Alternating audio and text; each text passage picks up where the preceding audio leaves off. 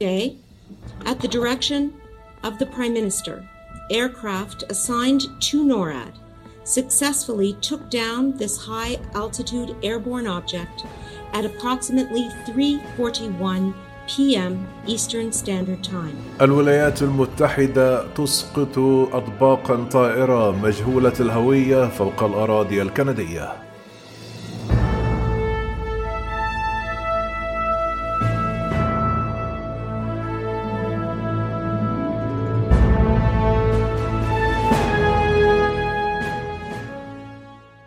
أسقطت طائرة مقاتلة أمريكية من طراز إف 22 أجساما طائرة مجهولة الهوية.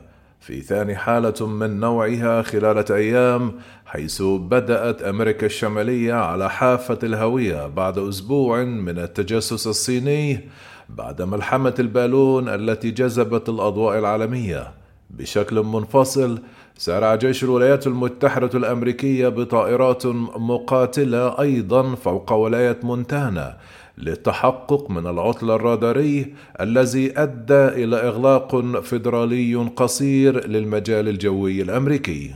كما أعلن رئيس الوزراء الكندي جاستن ترودو لأول مرة عن إطلاق النيران يوم السبت فوق إقليم يوكون الشمالي قائلا أن القوات الجوية تحلل الحطام كما رفضت وزيرة الدفاع الكندية أنيتا أناند التكهن بمصدر الجسم التي قالت إنه أسطواني الشكل.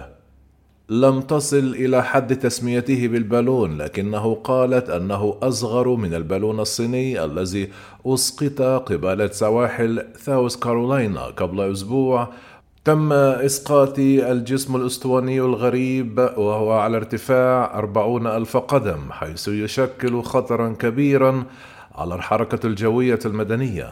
كما صرحت وزيرة الدفاع في مؤتمر صحفي بأنه لا يوجد سبب للاعتقاد بأن تأثير الجسم على الأراضي الكندية قد يثير أي قلق عام. قالت وزارة الدفاع الأمريكية البنتاغون أن نوراد رصدت الجسم فوق ألاسكا في وقت متأخر من يوم الجمعة. قامت الطائرات المقاتلة الأمريكية من joint base إلمندورف ريتشاردسون ألاسكا بمراقبة الجسم أثناء عبوره في المجال الجوي الكندي حيث انضمت الطائرات الكندية.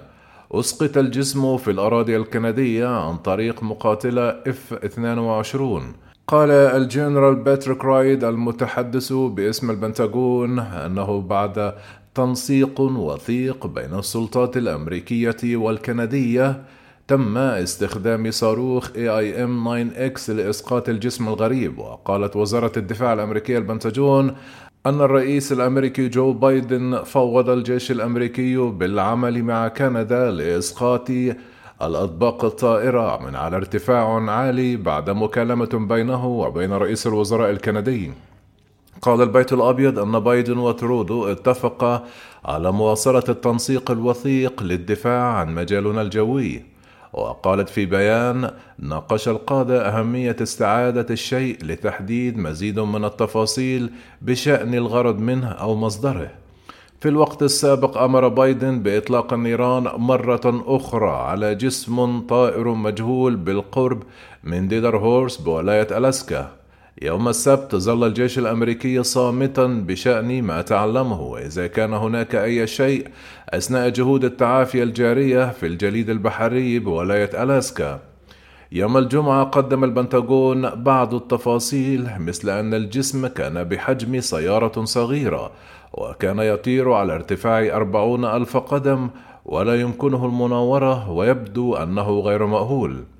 يحاول المسؤولون الأمريكيون التعرف على الأجسام الطائرة منذ أن تم رصدها لأول مرة يوم الخميس.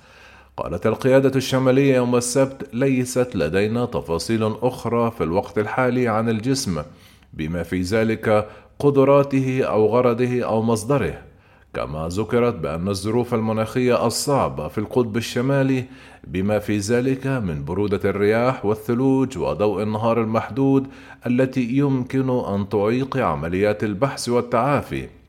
كما أضاف أن الأفراد سيعدلون من عمليات الاسترداد للحفاظ على السلامة فيما انتقد بعض المشرعين الأمريكيين الجمهوريين الرئيس الأمريكي جو بايدن لعدم إسقاط المنطاد الصيني عاجلا كما وصي الجيش الأمريكي بالانتظار حتى يصبحوا فوق المحيط خوفا من إصابات جراء سقوط الحطام كان أفراد البحرية الأمريكية يجوبون المحيط لاستعادة الحطام والهيكل السفلي للأجهزة الإلكترونية منذ سقوط بالون المراقبة الصيني البالغ ارتفاعه 200 قدم.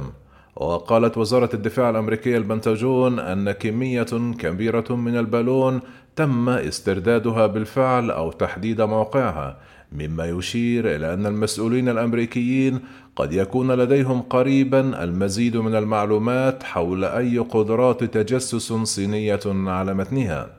وقالت القيادة الشمالية أن ظروف المحيط في الحادي عشر من فبراير سمحت بالغطس وأنشطة المركبات غير المأهولة تحت المياه كما استطاعت استخراج الحطام الإضافي من قاع البحر. قد يرى الجمهور سفن البحرية الأمريكية تتحرك من وإلى الموقع أثناء قيامهم بأنشطة التفريغ وإعادة الإمداد.